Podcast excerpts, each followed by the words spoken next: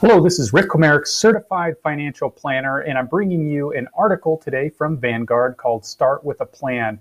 Now, the purpose of this article is to help you to avoid decisions that run counter to your best interest. Why? Because of this chart right here. This shows that cash flows tend to follow performance.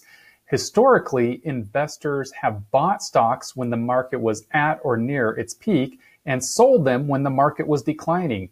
A classic illustration of chasing returns, or in other words, doing the exact opposite of what you should be doing in order to have an effective investment plan.